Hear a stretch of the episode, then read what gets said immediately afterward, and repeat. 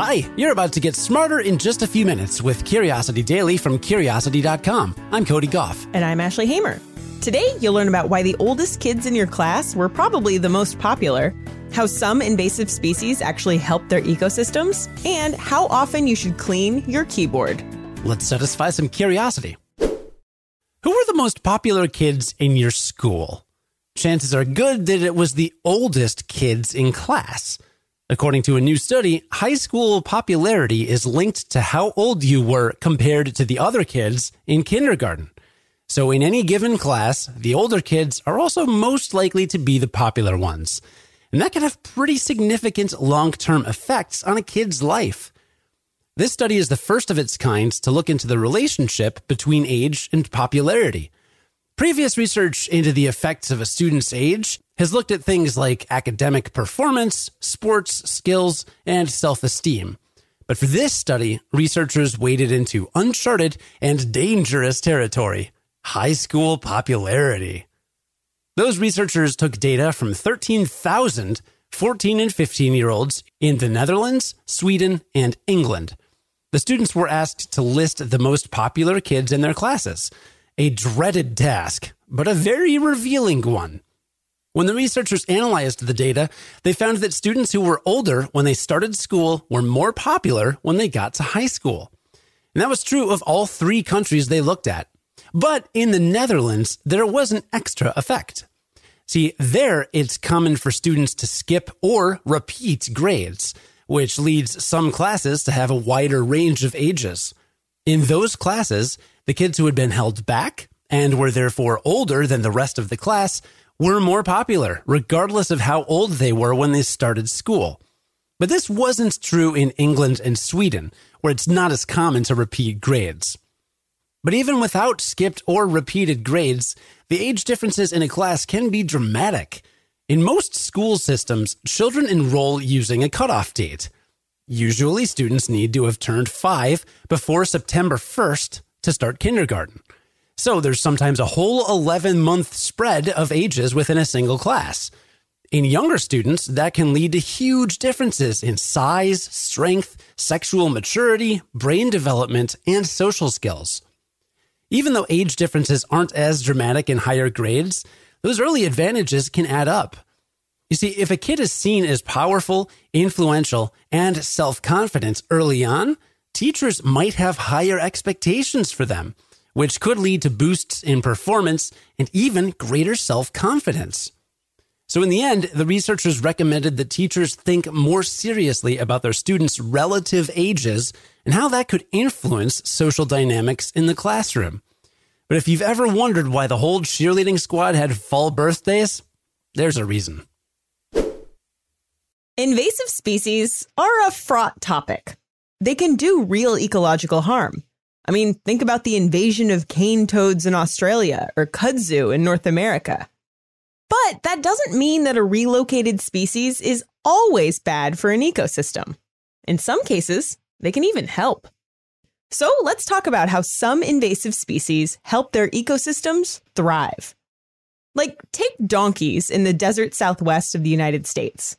They're not native to the area, and typically, ecologists would refer to animals like this as an invasive species. Recent research published in the journal Science found that they tend to dig holes in the ground during the height of summer. That's to find buried water they can drink. But these watering holes also create desert oases that native species can take advantage of too. By doing this, they're actually playing a really important role in the local ecosystem. Eucalyptus trees in California are another example. They're not native, but they're able to provide great habitats for wintering monarch butterflies as other wintering sites become scarce. And we all know about how important honeybees are as pollinators in North America, but they're not native there either. This idea that some non native species can benefit their new ecosystems is a controversial one. I mean, it's the kind of idea that can rouse generally docile, nature loving ecologists into heated shouting matches. This isn't a conflict over whether non native species can provide benefits. It's really more about whether those benefits outweigh the potential harm those species might also cause. Every ecosystem is a complex system with many players that push and pull on everything around them. When a new species is dropped into the mix, it can disturb this balance and potentially do some damage. But these introductions are rarely all bad or all good. Introduced species can be complex characters with legitimate pros and cons. Like with most things in science, the truth is more complex than it seems. The pandemic taught us all to get better at washing our hands. But that's not the only thing you should be cleaning. Here's a story from 2018 with some hygiene advice that we remastered just for you. All right, so Ashley, what is the dirtiest thing you come into contact with every day? A toilet seat, right? So actually, no, toilet seats actually aren't really that bad. I guess, yeah, people clean them all the time. Well, uh, yeah, there was a professor of microbiology at the University of Arizona who told the BBC there aren't actually that many things cleaner than a toilet seat when it comes to germs. Wow, we're just, it's just a big myth that everybody's spreading all over the place. Yeah, fun fact. Well, bad news that dirtiest thing you might come into contact with might be your keyboard. Ooh. Yeah. A recent study from the University of Arizona found that the typical desk has 400 times more bacteria than a toilet seat. Although, again, toilet seats kind of get a bad rap, but still, keyboards can be gross. A study from Northwestern Memorial Hospital found that two drug resistant and deadly bacteria could survive for up to 24 hours on a keyboard. So, microbiologists recommend that public keyboards and mice should be disinfected at least once a week. If you're the only one using your keyboard, chances aren't quite as high that you'll get sick from the germs on it, but hey, better safe than sorry. So, how do you stay clean? The National Center for Health Research recommends these steps. First, wash your hands before doing anything on the keyboard. Once your hands are dry, turn off your computer, unplug it, and then turn the keyboard upside down and shake out any gross debris hiding in the key openings. Oh man, mine is so full of crumbs. It's disgusting. Yeah. And you don't want to shake too hard if you're shaking your laptop upside down, but you can also use a can of compressed air to help in, in case, again, you don't want to be throttling your $2,000 gaming laptop. then dampen a cotton swab with water or isopropyl alcohol. Don't get it really wet, just a little damp. Then dab between the keys with the swab, and then dampen a lint free cloth and wipe down the rest of the keyboard, and you're set. If you've never cleaned your keyboard before, Do it. do it now. Yeah. All right, well, let's do a quick recap of what we learned today. Starting with the fact that the oldest kids in class also tend to be the most popular. I feel like this is no surprise to me. But that has implications for teachers that might put higher expectations on these kids to succeed. And it might be worth considering if your kid has a birthday right around a cutoff date for enrolling in school. I mean, it sounds like basically the best plan is to have a kid that is born in September. so if you can plan that, right? I mean, that's that's totally how pregnancy works. And just mark the calendar. Yeah, well, I did it. You did? Oh, he was born in September? I mean, I guess technically my wife did it, but you know. Wow. That's that's skill. That's I'm very impressed. Thanks. Definitely had a lot of control over that. We also learned that some invasive species can actually help their ecosystems thrive. And a lot of the time, even generally harmful invasive species provide some benefits. Remember that nature is complicated, and the truth is rarely as simple as black and white. Although, if I could remove that blight that killed all the chestnut trees in the US, I would go back in time and make sure it never happened because that's one of the most upsetting things I've ever learned about. And maybe we'll talk about it in this podcast soon.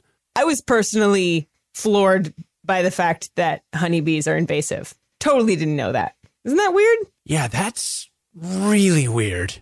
But that's why people listen to this podcast because the weird stuff.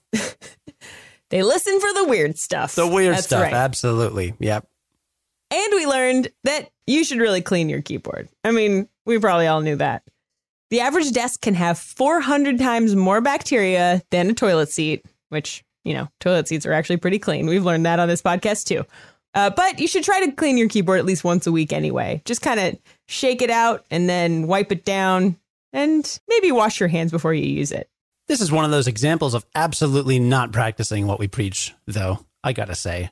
I Oh, yeah. I spilled like a drop of soy sauce on my keyboard maybe four months ago, and it the hyphen key on my keyboard now sticks or won't work sometimes. And I use the hyphen key all the time because I'm an em dash king. No en dash. I don't care for the en dash. That one I think is an overrated dash. The em dash is where I'm at in the mm. hierarchy of dashes. And let me tell you, all I have to do is take the key off, but I haven't done it. Uh, so no judgment if you don't do it, but don't be like me. I'm gonna I'm gonna do something horrible right now, and I'm gonna shake out my keyboard and see what happens. Not as bad as I thought. It's one of those kind of like low profile ones, so it can't really hold that much in the first place. Nice. Proud of myself. Be like Ashley. Today's writers were Kelsey Donk and Cameron Duke. Our managing editor is Ashley Hamer, who was also a writer on today's episode. Our producer and audio editor is Cody Gough. Join us again tomorrow, and the invasive species known as Curiosity Daily will help the ecosystem of your brain thrive by helping you learn something new in just a few minutes. And until then, stay curious.